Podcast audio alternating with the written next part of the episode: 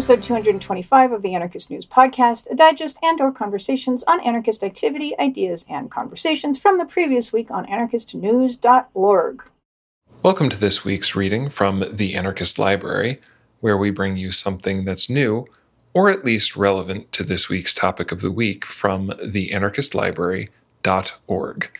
My name is Max, and this week I'll be reading the Solarpunk Manifesto a Solarpunk Manifesto by the Solarpunk Community. Solarpunk is a movement in speculative fiction, art, fashion, and activism that seeks to answer and embody the question what does a sustainable civilization look like, and how can we get there? The aesthetics of solarpunk merge the practical with the beautiful, the well designed with the green and lush, the bright and colorful with the earthy and solid. Solarpunk can be utopian, just optimistic, or concerned with the struggles en route to a better world, but never dystopian. As our world roils with calamity, we need solutions, not only warnings. Solutions to thrive without fossil fuels, to equitably manage real scarcity and share in abundance instead of supporting false scarcity and false abundance, to be kinder to each other and to the planet we share. Solarpunk is at once a vision of the future, a thoughtful provocation, a way of living, and a set of achievable proposals to get there. Number one, we are solar punks because optimism has been taken away from us and we are trying to take it back. Number two, we are solar punks because the only other options are denial or despair. Number three, at its core, Solarpunk is a vision of a future that embodies the best of what humanity can achieve a post scarcity, post hierarchy, post capitalistic world where humanity sees itself as part of nature and clean energy replaces fossil fuels. Number four, the punk in Solarpunk is about rebellion, counterculture, post capitalism, decolonialism, and enthusiasm. It is about going in a different direction than the mainstream, which is increasingly going in a scary direction. Number five, Solarpunk is a movement as much as it is a genre. It is not just about the stories, it is also about how we can get there. Number six, Solarpunk embraces a diversity of tactics. There is no single right way to do solarpunk. Instead, diverse communities from around the world adopt the name and the ideas and build little nests of self sustaining revolution. Number seven, Solarpunk provides a valuable new perspective, a paradigm, and a vocabulary through which to describe one possible future. Instead of embracing retrofuturism, Solarpunk looks completely to the future, not an alternative future, but a possible future. Number eight, our futurism is not nihilistic like cyberpunk, and it avoids steampunk's potentially quasi reactionary tendencies.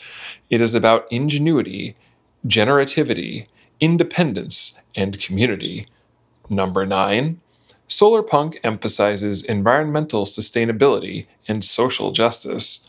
Number 10, Solarpunk is about finding ways to make life more wonderful for us right now and also for the generations that follow us. Number 11, our future must involve repurposing and creating new things from what we already have. Imagine smart cities being junked in favor of smart citizenry. Number 12, Solarpunk recognizes the historical influence politics and science fiction have had on each other. Number 13, Solarpunk recognizes science fiction as not just entertainment, but as a form of activism.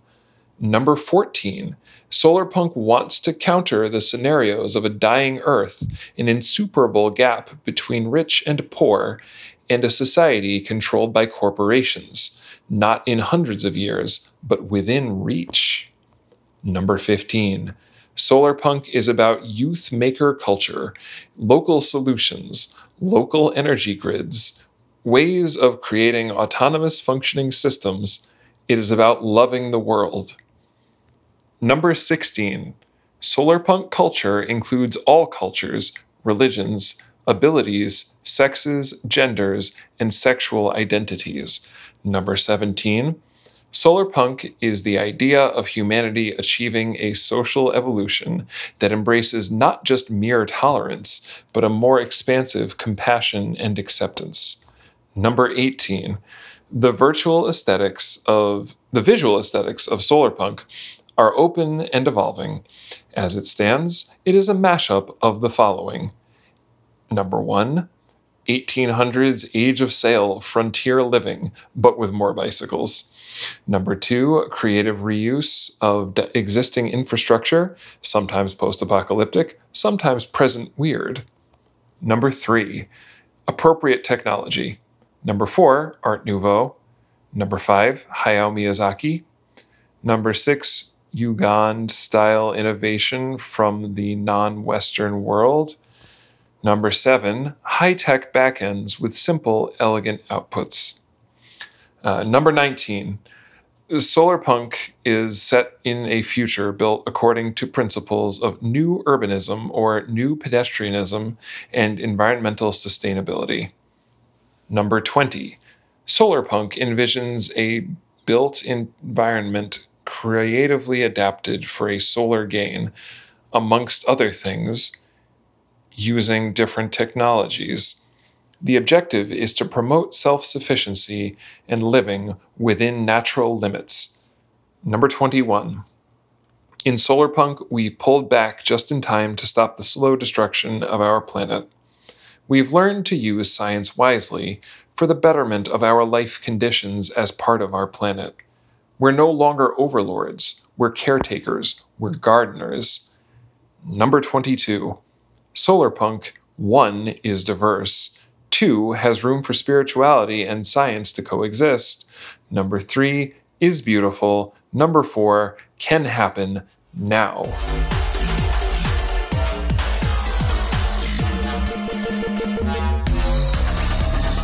What's new this week? Review A Hybrid Counterculture of Anarchists from TaipeiTimes.com by Bradley Winterton. Again, not a review. This is a synopsis of a new book by Rachel Hsu called Emma Goldman, Mother Earth and the Anarchist Awakening from Notre Dame Press. The synopsis is, of course, written by a non anarchist for other non anarchists. Quote, the book looks anew at Mother Earth, including its East Asian connections. These are revealed through the magazine's 8,000 strong subscriber list, seized by the U.S. federal authorities in 1917. As early as the 1920s, Mother Earth was being listed by a Chinese language anarchist periodical, Tianyi, published in Japan. Other non anarchist East Asian periodicals featured articles on Goldman, especially her sexual radicalism. Of course. Furthermore, Mother Earth advocated a transnationalist immigration policy for the US that embraced all cultures and didn't seek to make every new arrival conform to Anglo Saxon cultural norms. Unquote. So consider this an announcement about a book that might be interesting. Maybe that's what review is coming to mean these days. Sigh. Clothes from chi.st slash nudism as an illegalism. This writer takes a sort of niche topic, nudism, and continues to write interestingly about not just it, but its connection to anarchist thought and practice. Bookmark this content with Les Boulevardiers, RIP, and other fun, thoughtful, and funny writings on fashion. Quote, Nudity is, almost by definition, vulnerability, and if people are able to feel actually comfortable when naked in a space, that is an indication that they feel pretty safe in that space, which is perhaps an indication that something is going well. There is a certain degree of trust that nothing bad and or unpleasant and or undeal withable is going to happen as a result of a condition of nudity or something worse than normal is going to happen if conditions are just more generally difficult for a person for any number of reasons. This sort of thing isn't impossible, even in a world where clothes are integral to civilization writ large, and civilization is still apparently triumphant. Apparently.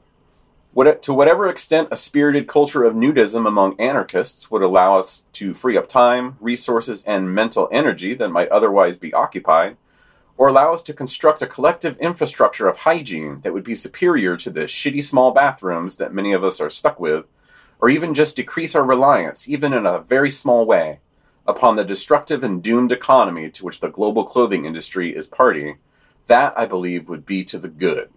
Unquote. Anarchy 2022, Saint Imier, July 28th through 31st. From anarchy2022.org.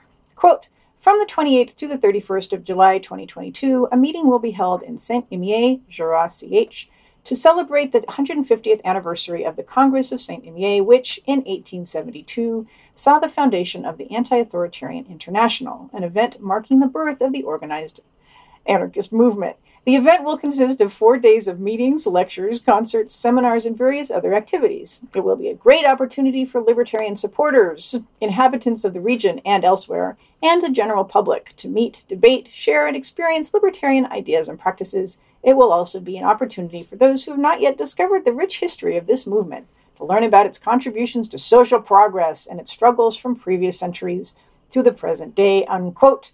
There are social media links to Mastodon, Telegram, Twitter, and Facebook, an email address, and a request for donations.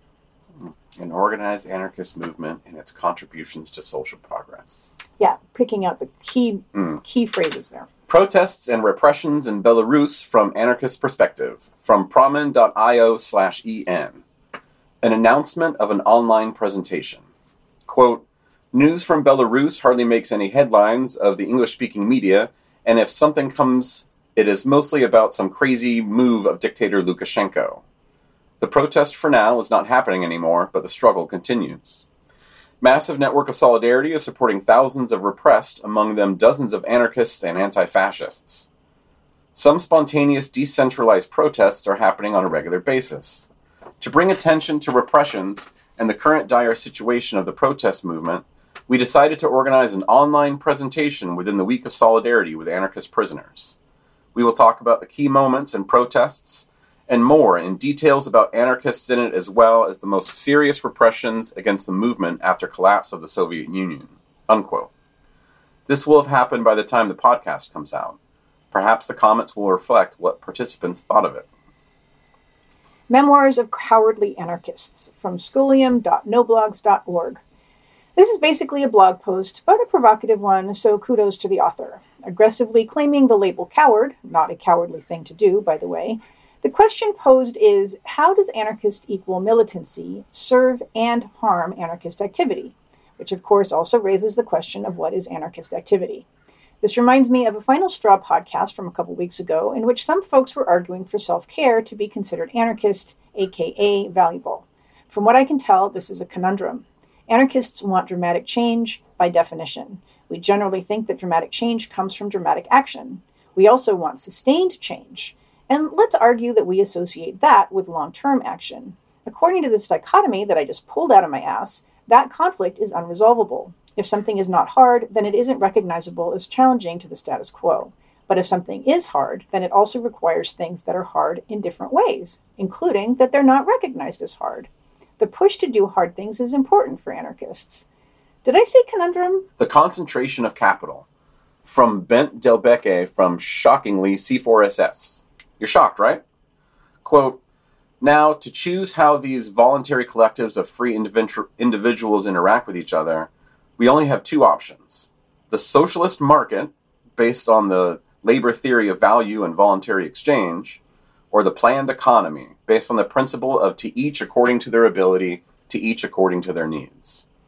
It is a cleavage between more Marxist inspired anarchism, like anarcho communism, and the market anarchism of mutualism, followed by agorism and egoism, etc., with the collectivist Bakuninites somewhere in the middle. For me, the decision is clear. Unquote. Shaking my fucking head.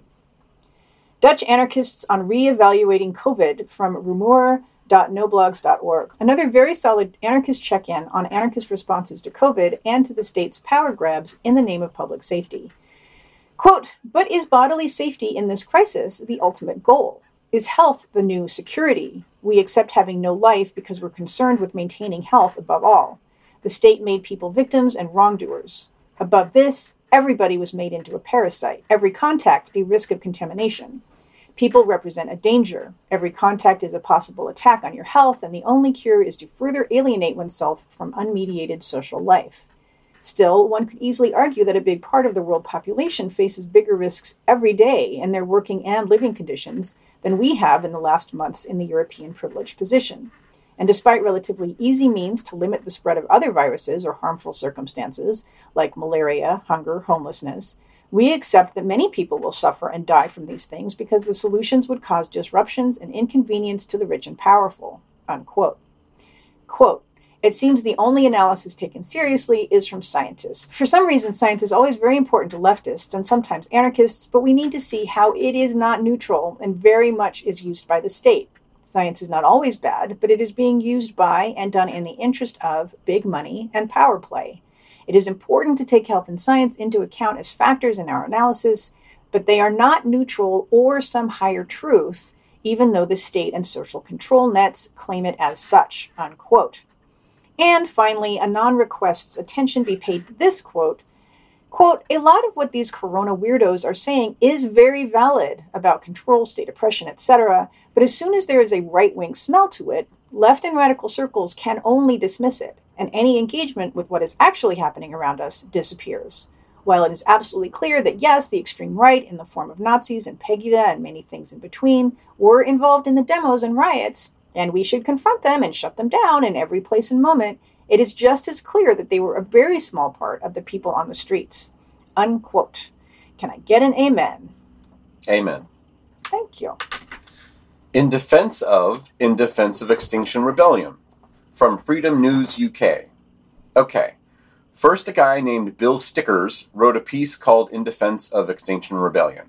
Then it got a lot of grief, apparently, and now this other guy, unnamed, is coming to its and perhaps Bill's defense.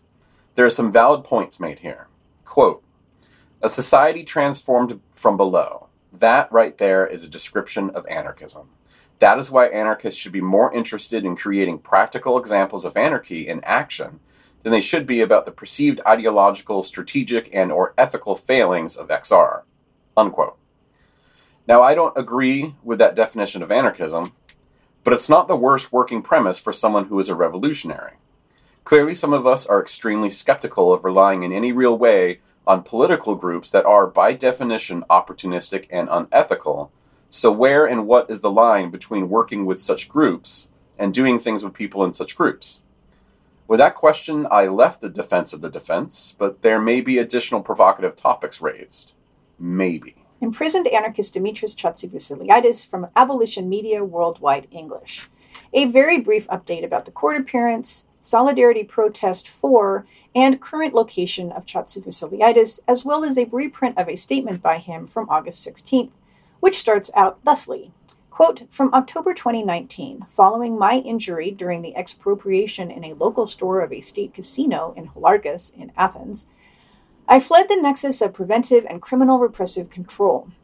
The side effect of my injury was the discovery of a set of illegal tools of resistance and the revelation of my relationship with the guerrilla organization Revolutionary Self Defense.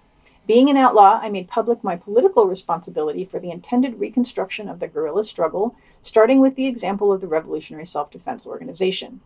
Reversing the condition of political isolation of the one who escapes the blackmailing conventions which the state seeks and which serves it, wherever it comes from, I participated to the maximum in the public movement dialogue with an eye to the evolution of the revolutionary class struggle. The period of exile was a transitional attempt to reposition myself in the global socio political space of resistance in order to go forward. In the first year, the breaking of deep rooted barriers was not achieved. I remained trapped in an isolation related to the collective impasses of the Greek movement. Unquote. Good luck to Dimitris. Write an anarchist prisoner today. Under the Radar from DIYconspiracy.net by Dickhead Bidge. Subtitled The Changing Face of Repression Against Anarchism and Punk in Indonesia, this includes brief histories of punk and anarchism in Indonesia, including its conflicts with Marxism, how the growth of punk encouraged anarchist thought, as was true in so many places, and how the government, more focused on repressing Marxists, was slow to combat anarchists as anarchists. That is changing now, of course.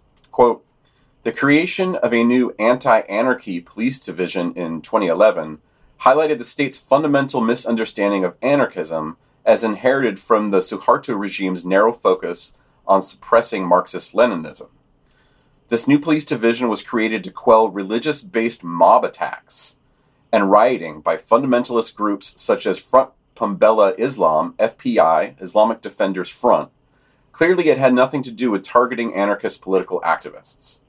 This equating of anarchy with mob violence was evident again in 2016 when rioting football fans in Jakarta were described as supporter anarchists by the newly appointed chief of police, Tito Karnavian, unquote. This is very informative and well written, worth the read. In Memoriam, Leon F. Litwack, from Emma Goldman Papers newsletter by Candace Falk. An obituary of what a previous poster might call a cowardly anarchist, i.e., a historian who worked for the Emma Goldman Papers, which is a historical project, not an anarchist one. Quote, Leon taught history through the stories of those whose lives were exemplars of courage. Among his favorites was Emma Goldman, controversial, the bold anarchist who dared to speak out against the denial of rights to women in marriage, reproduction, and sexuality, who challenged institutions of social control from schools to prisons, and who championed the right of workers to organize and of young men to resist military conscription. For this, she was spied upon and censored, repeatedly arrested, imprisoned, and eventually deported. Unquote. Yes, that is a plug for Emma in this obituary. Nice job, Candace. Anyway, there's a link here to a video that includes 14 minutes of Litwack talking and to his obit in the New York Times, etc. Anarcho Punk Zines from DIYconspiracy.net by Chris Lowe.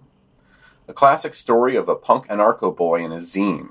This is much more about the DIY part and what was cool about making zines than anything else. Quote, like everyone involved with anarcho punk at the time, I'd have said I did it to get the message across. All issues had articles on the rote anarcho punk topics nuclear disarmament, apartheid, vivisection, fox hunting, etc. Being active and campaigning against them seemed just as important the mus- as the music at the time. The reality is probably a cross between that and writing a zine simply being a fun thing to do and having some sort of precocious creative urge within me that it satisfied. There was the fan angle too, providing a legitimate reason to write to and sometimes meet the bands and musicians I was a fan of. Crass, Flux, Discharge, The Alternative, Omega Tribe, Dirt, Poison Girls, etc. Fandom being much maligned within punk and more so anarcho punk culture. Unquote. Writing is not as good as the previous DIY conspiracy piece from Indonesia, but it does introduce a new meaning for punk post. So I learned something. Call for support. Sean Swain denied parole from its going down. So we're sad, but not surprised that Sean didn't get out, and that that might have been because he's pissed off some shits with power. This announces the next step in trying to get him out, which involves a lawsuit, and so also involves raising money. There are links to sample letters for those who want to write on his behalf. Regardless, write an anarchist prisoner today. Announcing the George Floyd Uprising Reader from It's Going Down. This announcement of a reader from the non anarchist project Tamarack in Oakland says it's from anarchists and autonomists, but we know to look at that with a jaundiced eye, right? Anyway, we're pro readers in this neck of the woods. If a reader is defined as a collection of readings and thought provoking questions to frame, interrogate, and contextualize those readings, which I wouldn't exactly say this is, but it's an attempt. Quote Some questions to frame your reading. What are the lessons of the rebellion rebellions in defense of black lives against white supremacy that occurred in 2020? How do we reinforce the strengths that emerged and learn from our collective shortcomings? What is the balance between supporting and feeding the justifiable fires of rage and preparing for, building, and defending a liberatory future? How do we carry the spirit of insurrection into further actions, relationships, and practices after the looting, burning, and destruction has ended? Unquote. So, classic framing for future oriented, communist leaning, building the new in the shell of the old as if that's possible. Did you hear me? As if the really new could possibly exist with the old. The reader does include COVID and state responses to it, but maintains the same kinds of identity formations that are being deconstructed in front of our eyes. So, still stuck in old patterns of resistance. Definitions, Pluralism, Anarchy from Libertarian Labyrinth by Shawn Wilbur. Quote One of the consequences of treating anarchisms as a plural category, composed of partial expressions of anarchy, is to step away from the kind of familiar perspective that opposes anarchy and anarchism, however dialectically and productively, as if the ideal and the actual always had to be in conflict. There seems to be little doubt that many anarchists feel a tension, or various tensions, between their own theories and practices, and it may not be a mistake to say that some of the resulting discomfort arises from a sense that our anarchisms suffer from a bit too much anarchy, or from a little or from too little pluralism, or some similar complaint. There are, of course, reasons associated with anarchism's history why we might expect that to be the case, reasons for expecting dialectical dynamics, contradictions, antinomies, and the like to feature in our theory and practice. But there are also, I think, reasons to suspect that the extent to which they should encourage us to expect fundamental conflicts, like the ones we at times assume between anarchy and anarchism, might be less than some early anarchist writings suggest. Unquote. Here's a game. Any week when Shawn posts something, go through the stories on A News that week and see how many of them Shawn's post can make more interesting. Fine, I'll play by myself. The Politics of Enmity from queermilitancy.substack.com. Proof that an interesting endnotes list doesn't necessarily mean anything. Audio and video. Alpacalypse Now from IGD, 57 minutes. This interview with Unicorn Ranch participants is interesting for folks who plan on or want to respond to increasing rupture by supporting themselves. The interview talks about how these folks met with each other, Twitter, Twitter, Twitter, push back from the right wing, how they'd like to help other groups form, and raises questions about what allows groups like these to maintain themselves. The emphasis for groups like them seems to be queer and trans folks, though they call themselves anarchist, and the definition of groups like them is never exactly itemized. They implicitly claim that the variety of, of, identities they claim was helpful in getting quick and effective support against active and scary attacks from transphobes who continue to threaten death to people publicly associated with them. Unclear if the support they got came mostly from folks outside of the location where they're based, which seems like an important consideration for creating more such groups. There was an interesting analysis that the main speaker said about the disconnect between what community, and specifically community defense, means to anarchists versus to conservative trans and homophobes.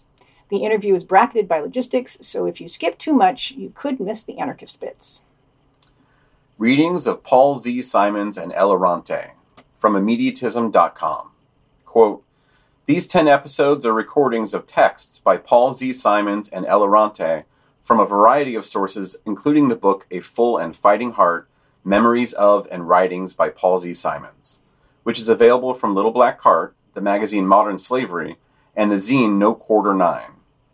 The first part of John Brown's Body, episode 611, sets up both the context of the insurrection and John Brown's earlier history. The second of two episodes, 612, tells the story of, story of the famous insurrection at Harper's Ferry. Stolen Comrades, episode 613, is the history of the arrests and disappearance of five individuals, including three anarchists, in Paraguay in 1977. It was reconstructed from the files of the Archives of Terror with the assistance of Ana Recalde Miranda and Rosa Palau and published recently in No Quarter Nine. Unquote.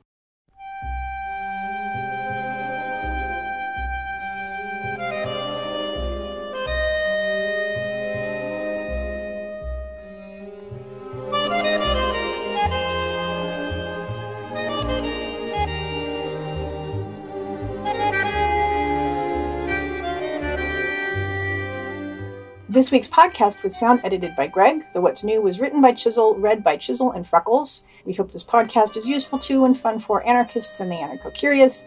Give us feedback and constructive criticism by email at podcast at anarchistnews.org. For more information and usually some good commentary, see you at your favorite non sectarian anarchist site, anarchistnews.org.